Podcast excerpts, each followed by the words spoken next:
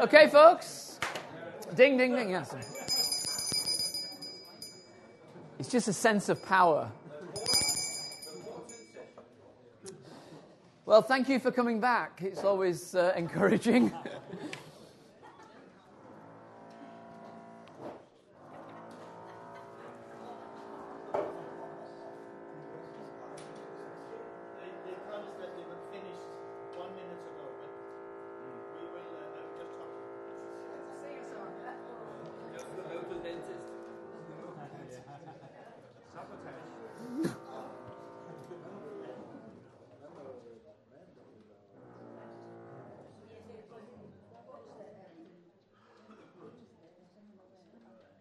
Okay. Well, this is my, my third and final session, and um, what I'd like to do in this session is to talk about how cultures change. Um, but I...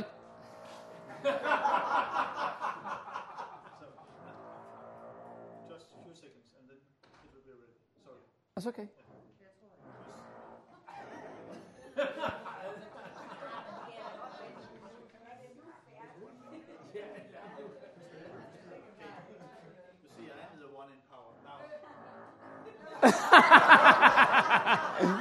Yes, we can see that.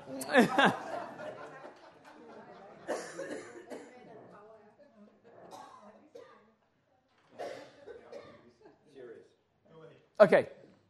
It just it sounded like someone going, let me have another go. um, so what I want to do this afternoon is uh, is speak with you about changing our culture.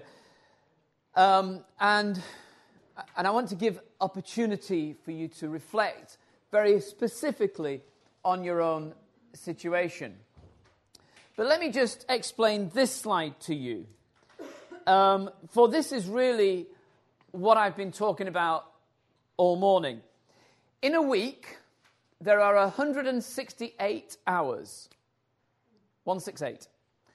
You sleep for forty-eight, leaves one hundred twenty.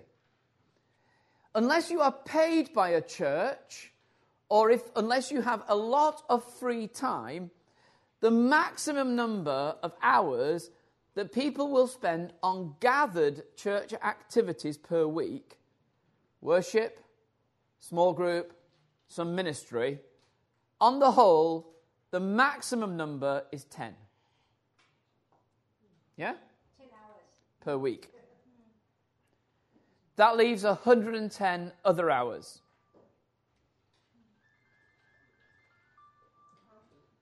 How does that piano do that?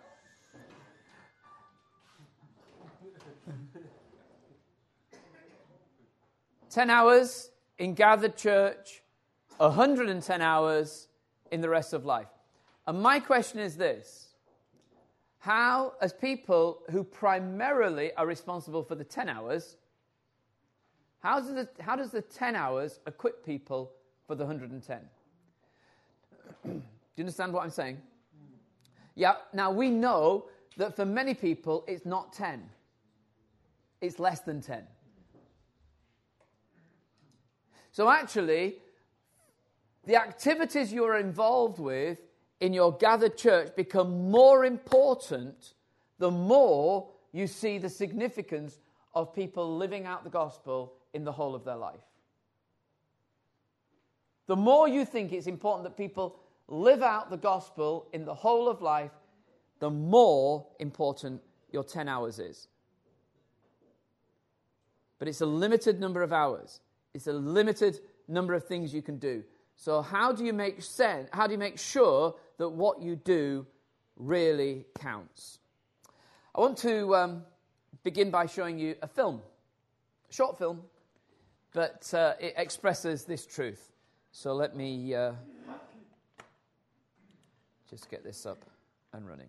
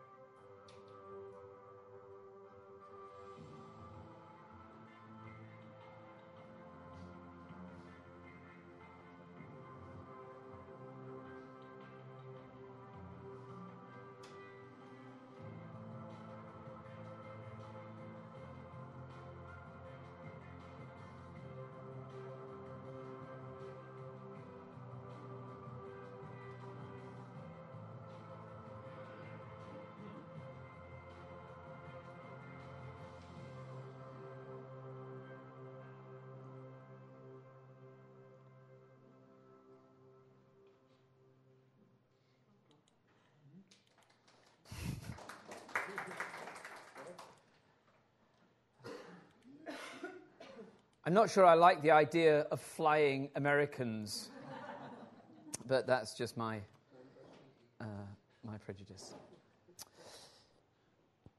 When you, I think it's really important that what I've tried to say is it's not about adding a program into an existing set of activities.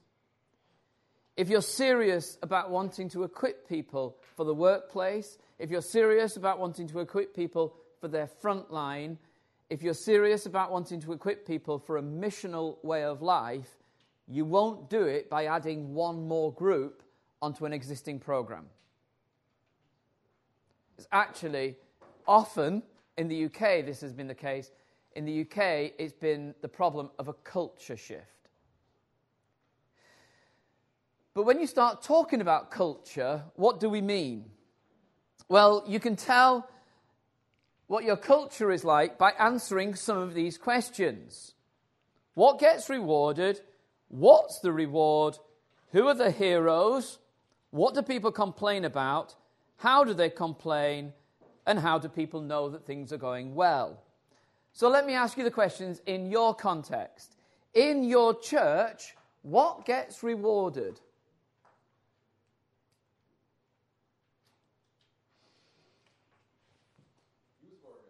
Youth workers. Okay, anybody else? Serving the food for the poor and homeless. The food, the poor, the homeless, those mercy ministries. What else? Children coming. Children coming, get rewarded. Anybody else? Faithfulness in service in the church.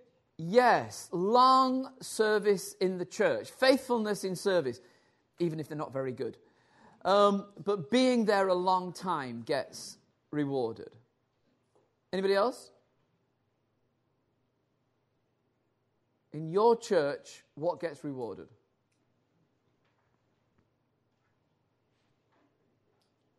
The same people come to the same church week after week. Okay, you keep turning up.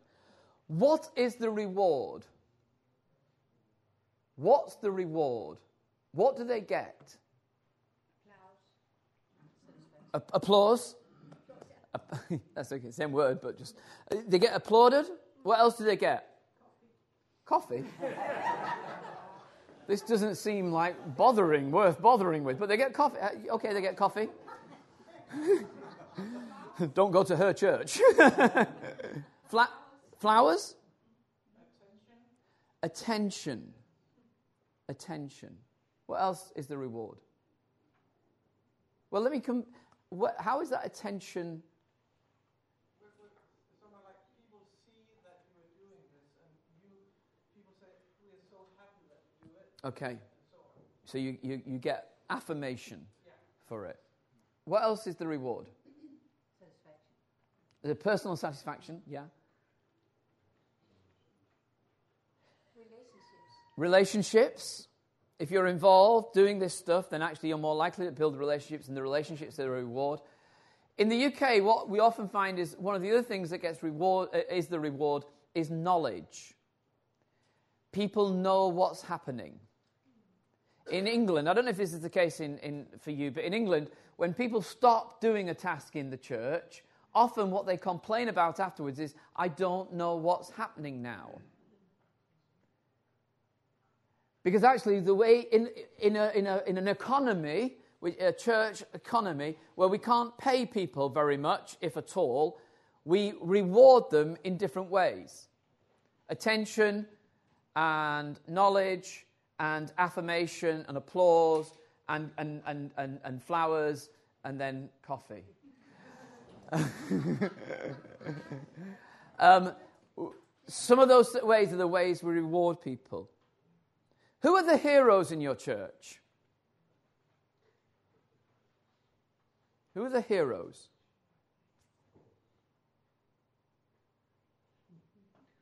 Those being involved in a lot of stuff. The people who are involved in a lot of things, they're the heroes. Who else are the heroes in your own church? Yeah. The ones who carry the vision. The ones who carry the vision of the church, yes.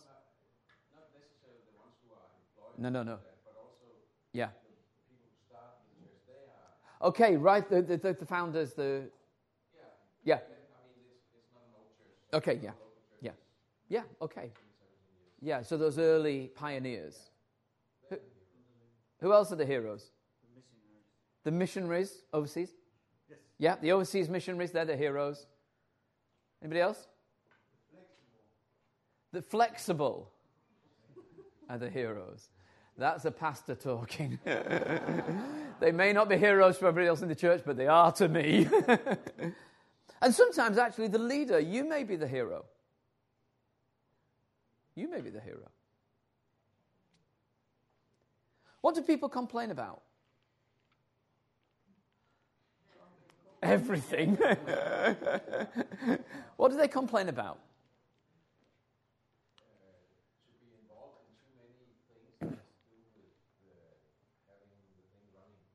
Okay, so this is the expectation that's placed upon them. Yeah, they, well, I cannot participate in this, I need to do that.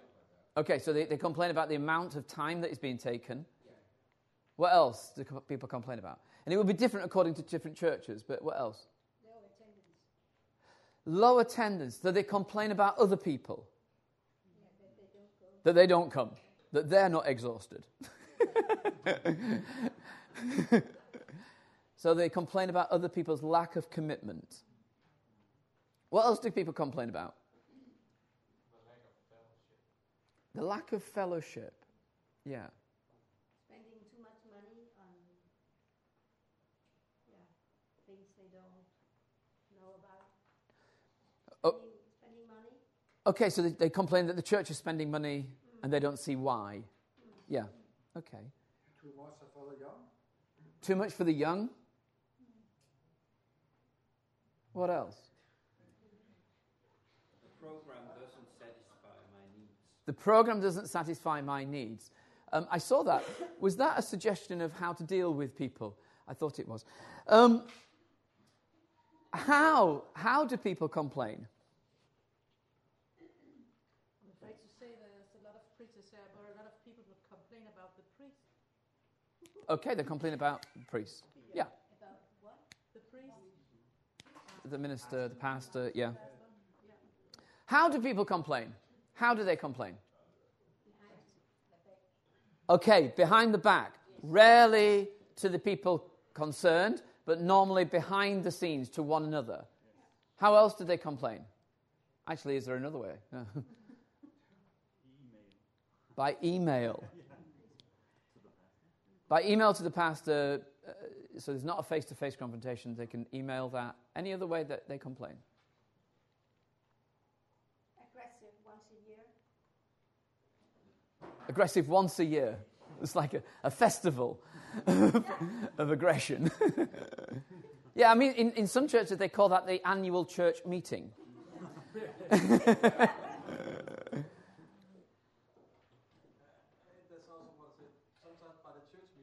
By the church meeting, yes. Yeah, they've got it out of there. Yes. And the final question, how do people know things are going well?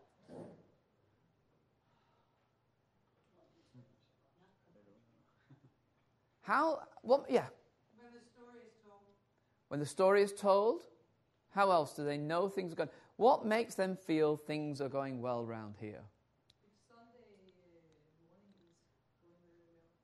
Uh, okay, let's define Sunday morning going well. What does going well mean for a Sunday morning? Lots of people. Yeah. Okay, all age group involved. Good program, lots of people. Good preaching. Good music. Anything else about how do people know it's going well? Less complaints than normal. Less complaints than normal because everybody's happy.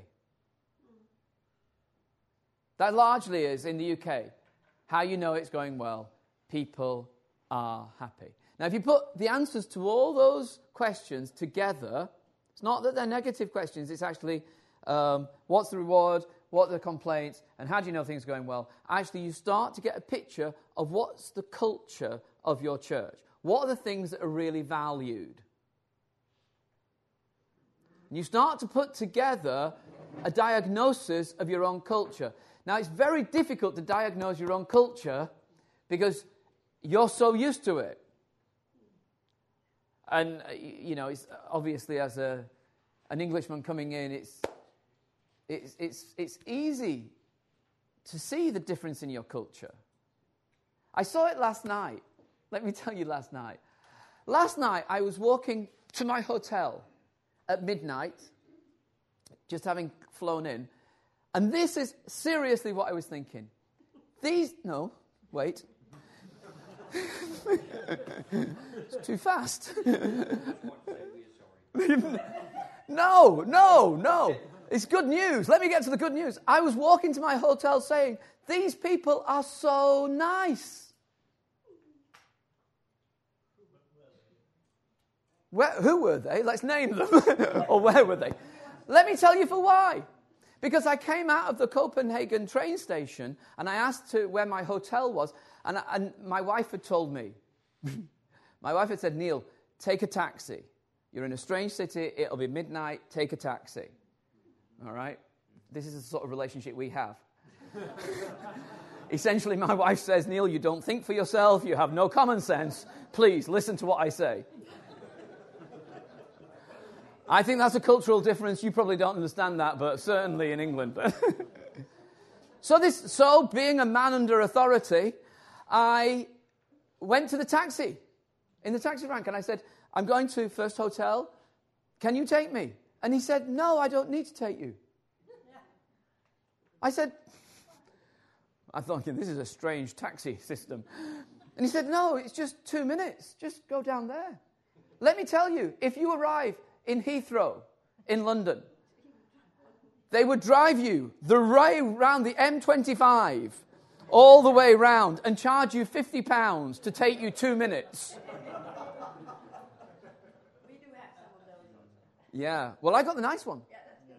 And then I was, I, I lost confidence about where I was going, because I'm not very good at directions, and um, went into a little uh, takeaway kebab shop, And, and asked, and he was so helpful. He came to the door to show me out, which I thought maybe I, he doesn't want me on the premise. But he took and he showed me where it was, and I walked down going, "These people are lovely." And then I was welcomed in the hotel. I'm thinking, I like Denmark,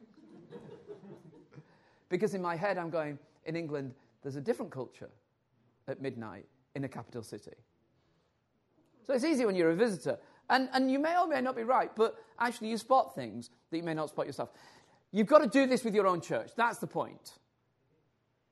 Because essentially, culture can simply be defined as, this is the way we do things round here. This is the way we do things round here. It's a mixture of the beliefs you share, the things we do, the way we say things together.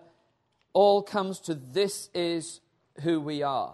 Now, in the context of the work I've been doing with churches, we've had to do a lot of work around the culture of local churches, because local churches' culture on the whole is about gathered mission, is about the church recruiting people's leisure time. It has not been about people having a sense of the enormity of the gospel, the call of God on their life, and the equipping nature of the church that they might live fruitfully.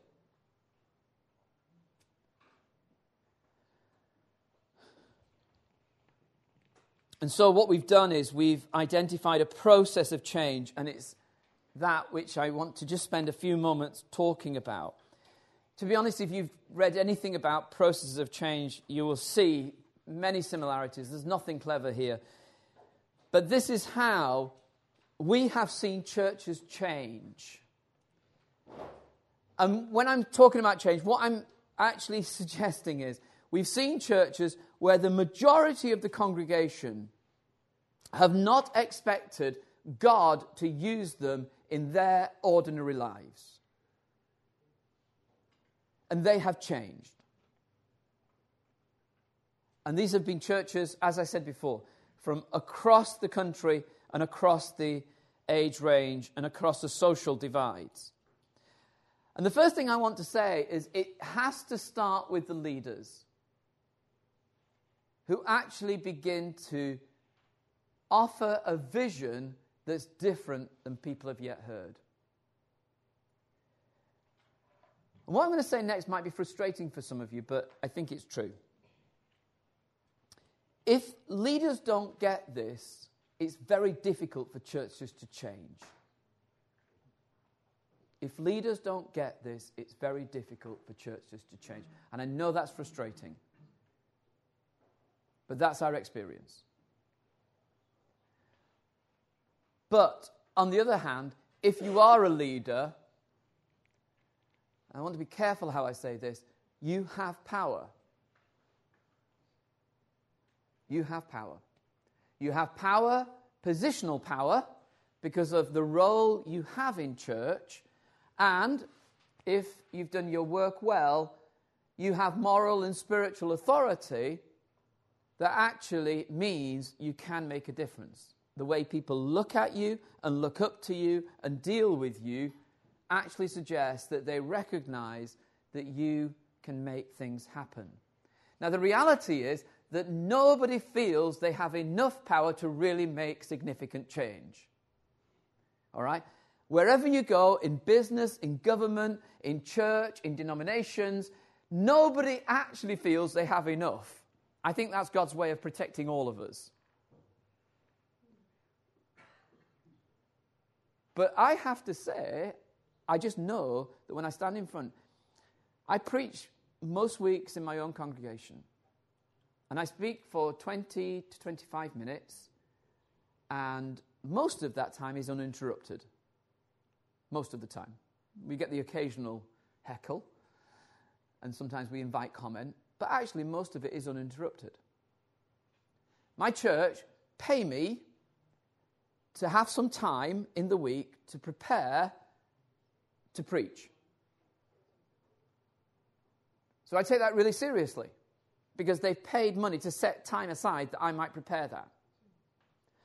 If I preach, I don't know, perhaps thirty-five times per year, that's seventeen and a half uninterrupted hours, roughly, over a year. I have the opportunity to cast a vision of what life looks like in the kingdom. And I don't have to do it in three weeks. You've heard it said that people underestimate, uh, sorry, they overestimate what can be done in one year and underestimate what can be done in five. That's why an annual, you know, uh, this year's emphasis probably always is frustrating and will always fall below what you expect, because it's very difficult to actually make things stick in one year. But over five years, you can see radical change. And you don't need to do it on a on a way that's heavy-handed. You don't need to sort of make people make radical choices, but just over a period of time, because of the way you preach, because of the things you say, because of the uh, the understanding of what life is like in the kingdom, you have the opportunity to give your people a sense of what the gospel is really about. And I think it starts there. And what I want, want to suggest, while I'm at it, is it doesn't start by you saying to people, you ought to. You must. It starts with a picture of who God is and God's purpose for his world, the God of mission, who gets, who allows us the chance to join in with him. Not the God who simply says, you must do more. Because that will just lay the burden on people. It won't give them a sense of the joy of what it means to live in the kingdom. You have the opportunity to cast a vision. What do you mean by make one degree six? You are ahead of me. I'm sorry. You're very quick. I thought you were first. No, you just... calm down. I'll get there, all right? Promise you. Shall I move off vision now? Clearly. I've, I've said enough of that, haven't I? I'll, I'll move off. Let me ask you seriously. Let me ask you. Is there anything you want to s- comment about that vision question? Or is there anything you want to push back on?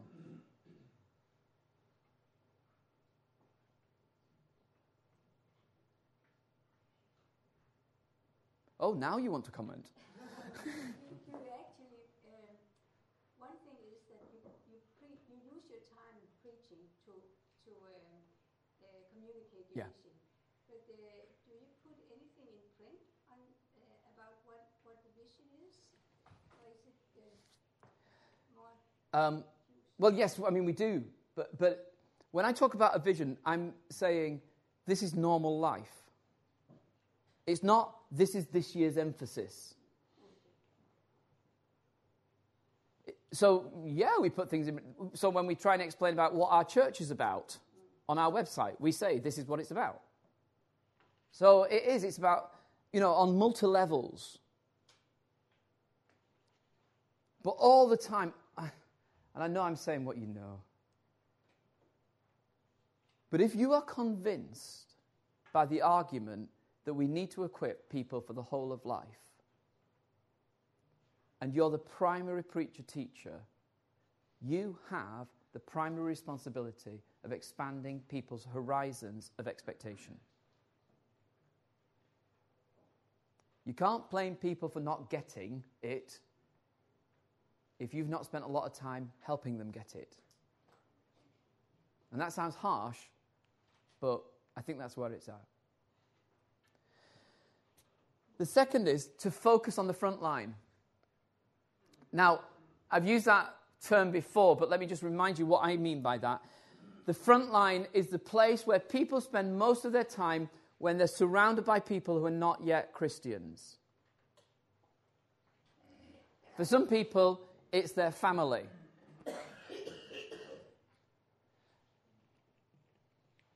I uh, I was with a small group in a, uh, an Anglican church, a Church of England church, a state church, which is very ordinary, and who's, uh, you know, it was just very small, very ordinary.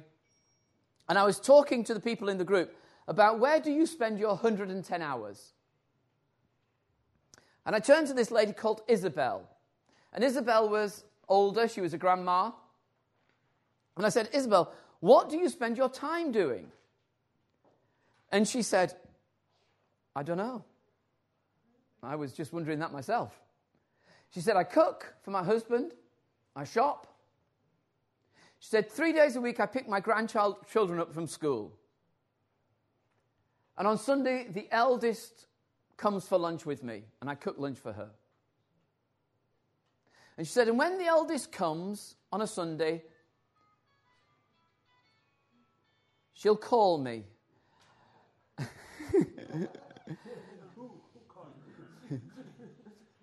When she comes for lunch on a Sunday, she doesn't come to church, but she asks me what happens in church, and I tell her what the sermon was about. So I said to Isabel, how old are these grandchildren? Because we know that she's picking them up from school, some of them. She said, well, they're all school age, but the eldest, she's twenty-three. So now the vicar, the minister who's in the room, goes, twenty-three. So the vicar says, what could I preach about that would really help you talk to her with more relevance? You see, because the vicar thinks he's been preaching to sixty-five-year-olds, but one of them at least is preaching it to a twenty-three-year-old.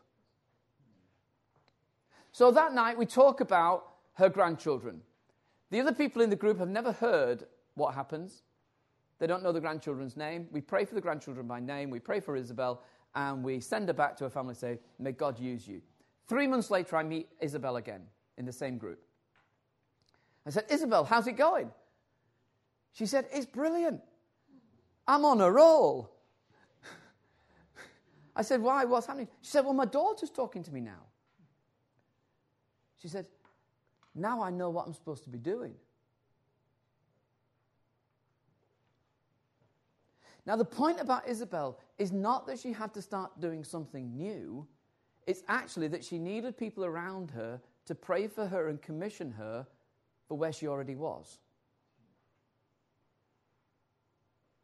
There are thousands of Isabels in our church.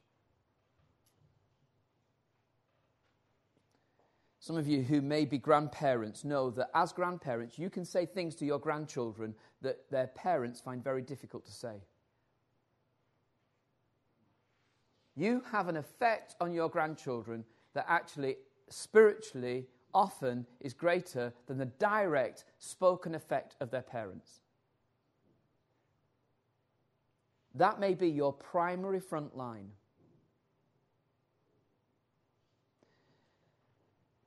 It's why when we deal with older church, uh, churches with older people, if you say to a church of older people, what do you want to see? They'll, they'll always say, we want more young people. Now, sometimes they do, but mostly they don't. What they want is young people who are like them. And actually, it's very difficult to get young people to join a church of older people, unless that's their grandma.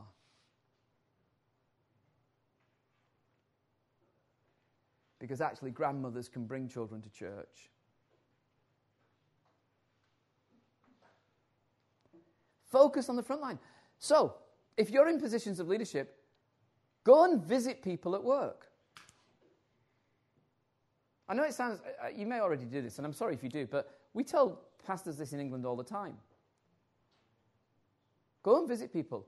In England, this is what happens. The people you spend most of your time with as a church leader uh, fall into two camps. They're either people in pastoral need or people who are leading the church with you.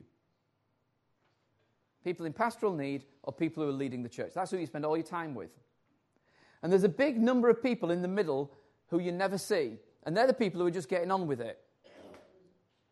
And in fact, if you go up to those people on a Sunday morning, uh, just to, to speak to them, the first thing they may say to you is, what do you want?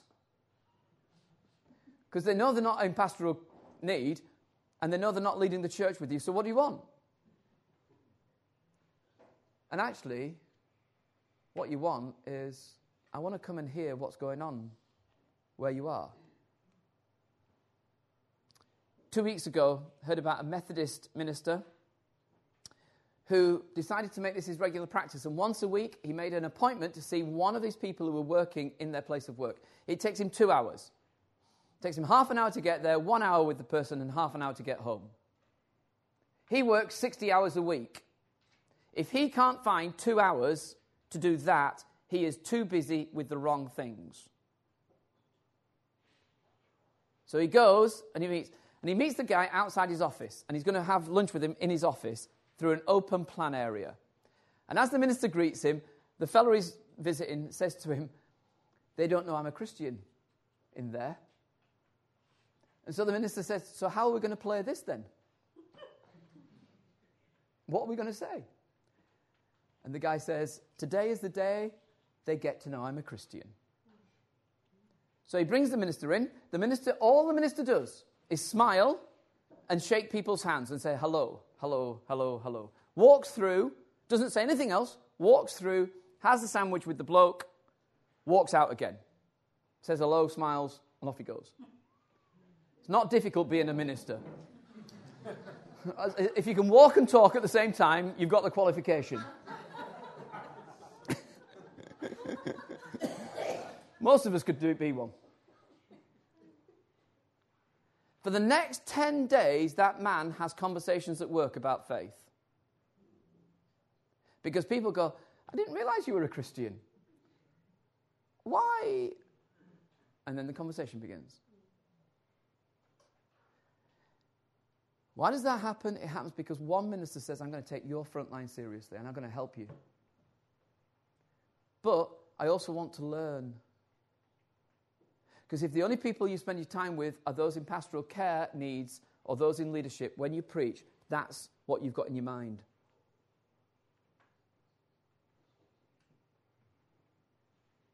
Focus on the front line. Expand the pastor-people contract.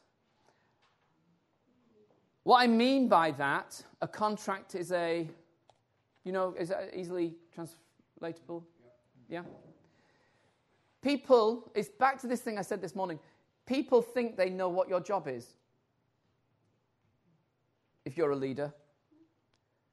Most of you have never explained to them what your job is, but they think they know what your job is. And largely, most people think that the job of a pastor or a leader is to care for them. Over the twenty-five years I've been a minister, some people have begun a conversation that goes like this.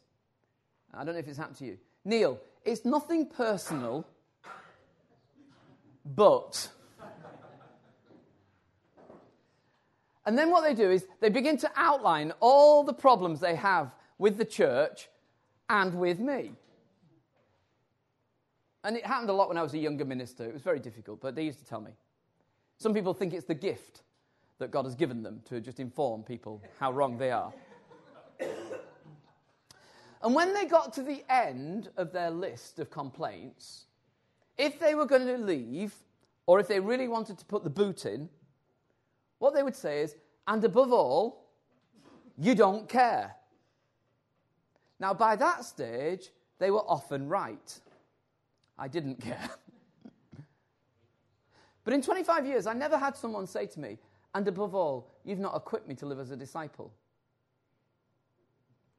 It's not because we did it well at all. It's because they didn't think it was the deal. They thought the deal was, I'll come to church, you'll care for me. Now, in England, they test that every now and again by staying away to see if anybody will come and chase them. And if nobody comes and finds them, they'll go, see, told you, you didn't care. This is a dysfunctional relationship. This is not adults together. This is parents and children. This is dysfunctional. Somewhere along the line, people need to be clear not only what's the church for, but actually what's the role of the ministry for. Because it's not to keep you happy, it's not to keep you cared for, it's actually to equip you to live for the sake of the kingdom. Those three are kind of like the backbone of changing the culture. But in order for that to happen, you need to have a team of people around you who will keep you firm in your intention. Because the difficulty is that the best of us have a good intention and then we go back to doing the same things we were doing last week.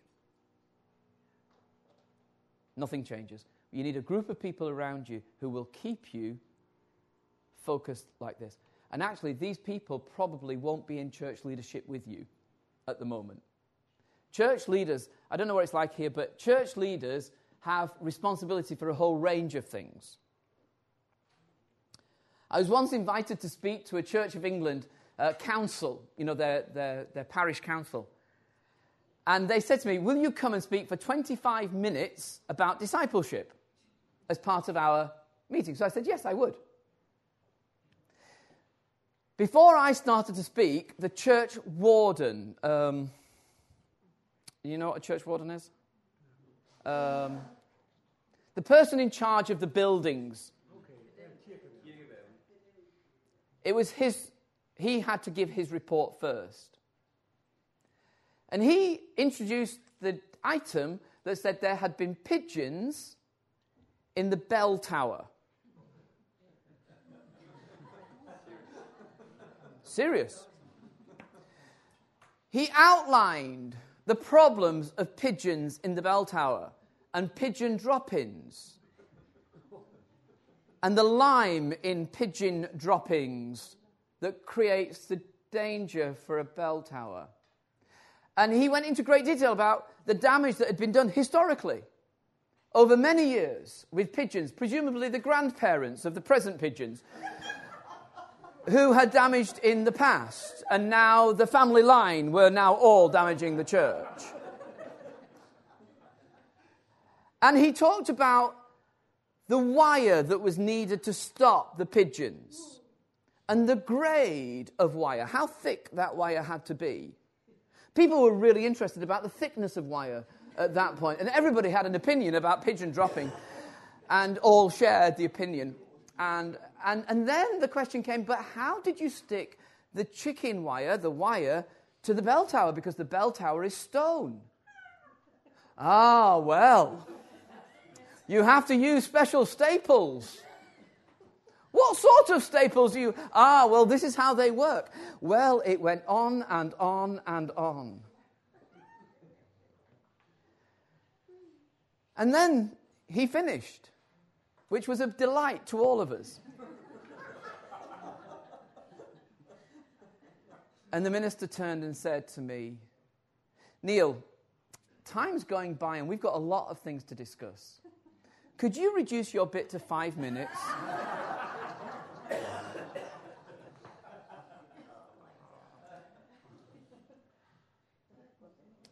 Now that actually happened. Now the point is this. That always happens with the big stuff because you've always got the equivalent of pigeons. Think about your leadership meetings. What gets all the attention? And I bet it's not how you're doing at discipling people. I bet it's about A, B, C. Attendance, buildings, cash, and the future. But it's not about how you're doing at discipling people. So you need people that can be with you who say, this is our thing.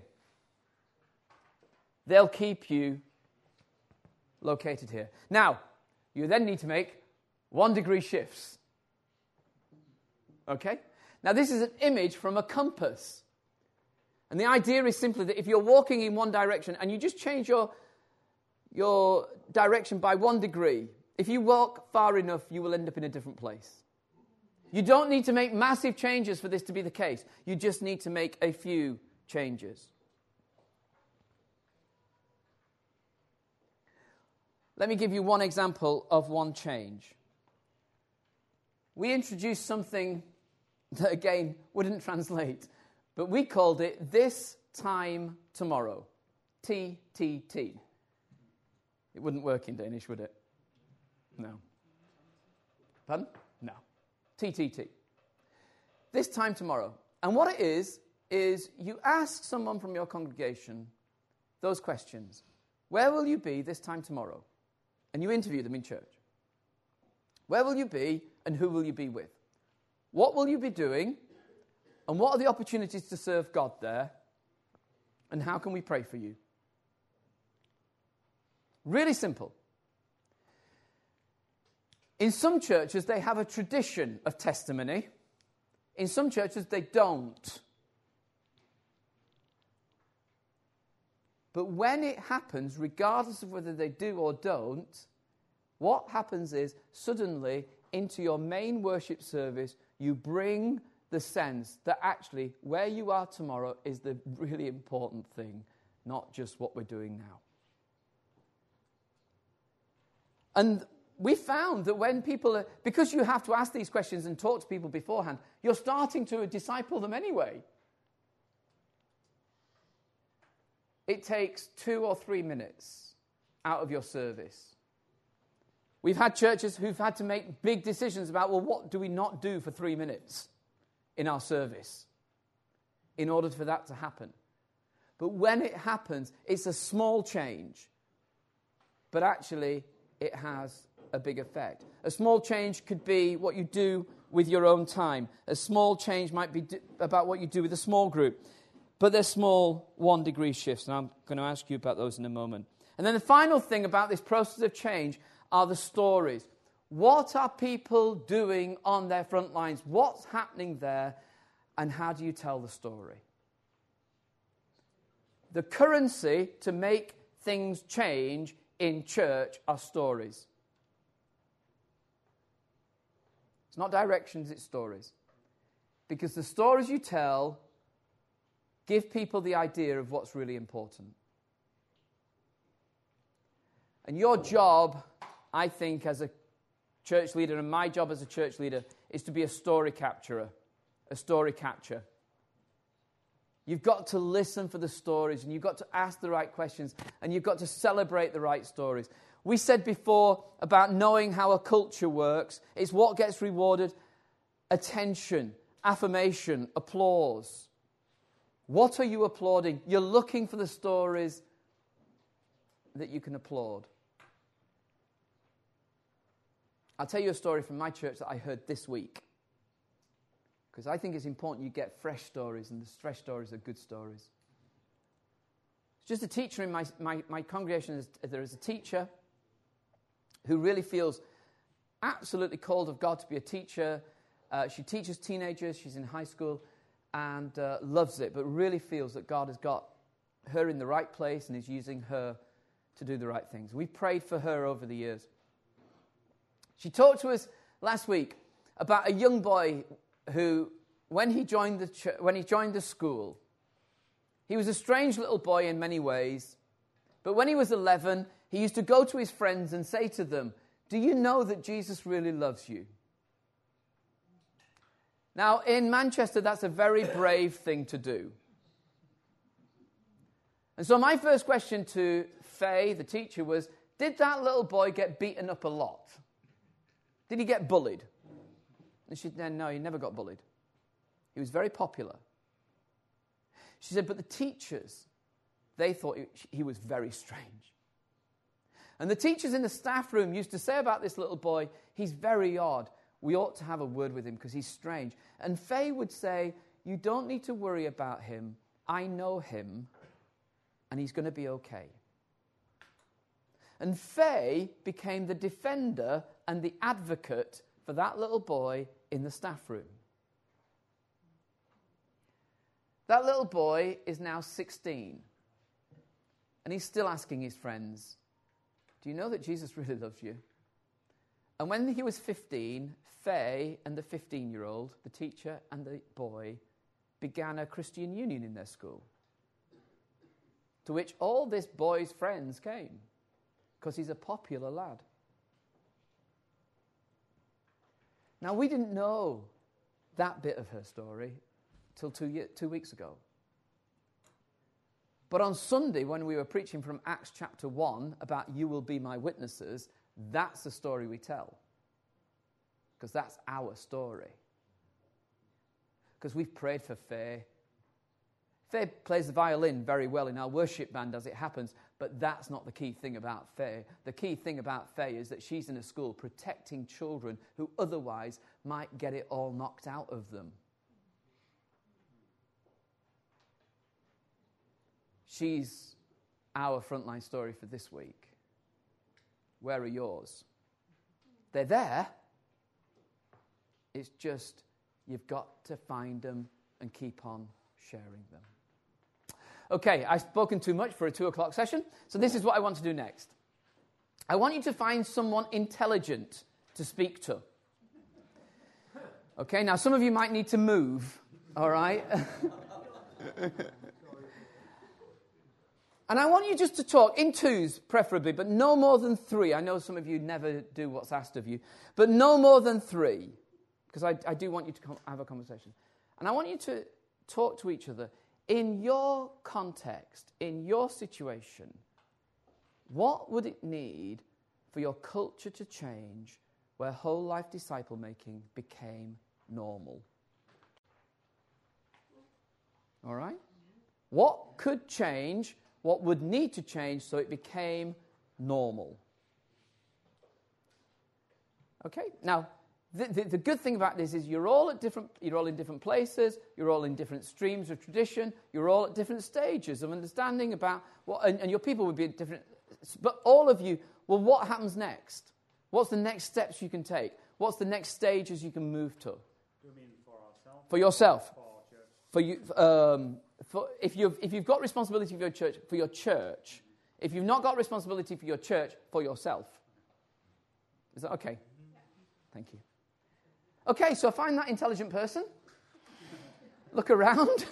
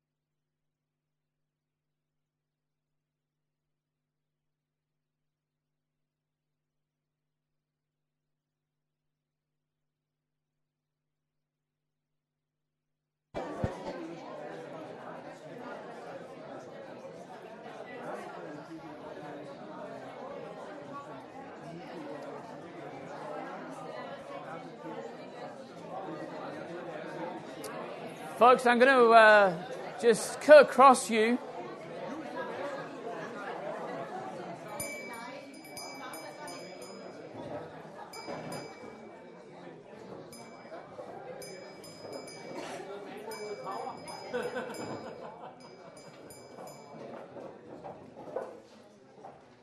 Okay, sorry to uh, have cut across you, but there's uh, uh, going to be a moment in, after coffee where I think some of that conversation might continue.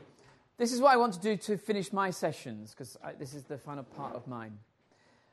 I want you to, somewhere in your notes or on your sheets or somewhere, just jot down what are the, the one or two things that have been really significant that you've heard. I, I, you've heard a lot, and there's been a lot of words, and not all of them are equally valuable. So what are the things that you really want to carry home with you? Just take a, a moment or two to actually think, what are the things that I've heard today that I really want to not lose? And just jot them down.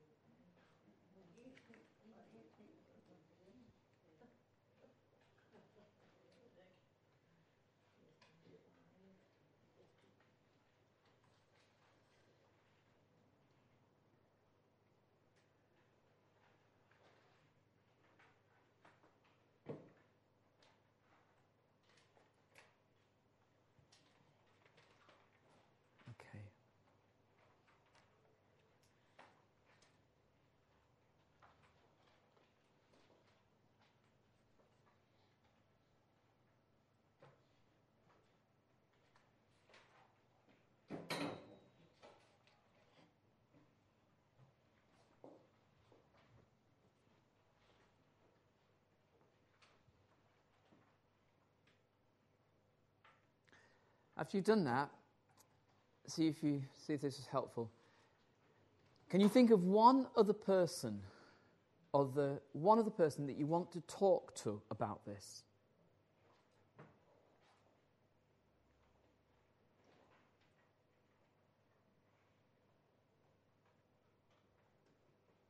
Who's another person in your context that you want to actually talk to about this next?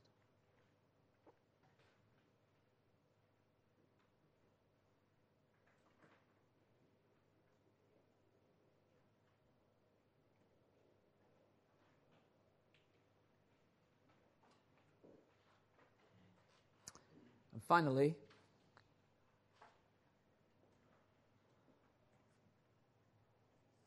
what have you heard? Who do you want to speak to? And what are the questions that are still unanswered in your mind? What are the things that are still unanswered that you, you need to track down the answers to next?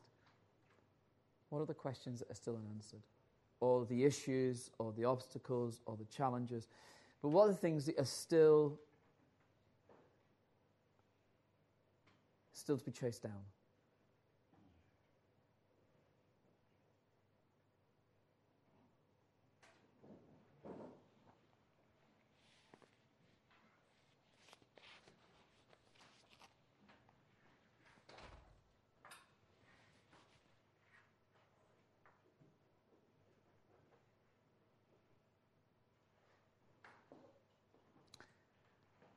And when you've done that, you can go and have a coffee,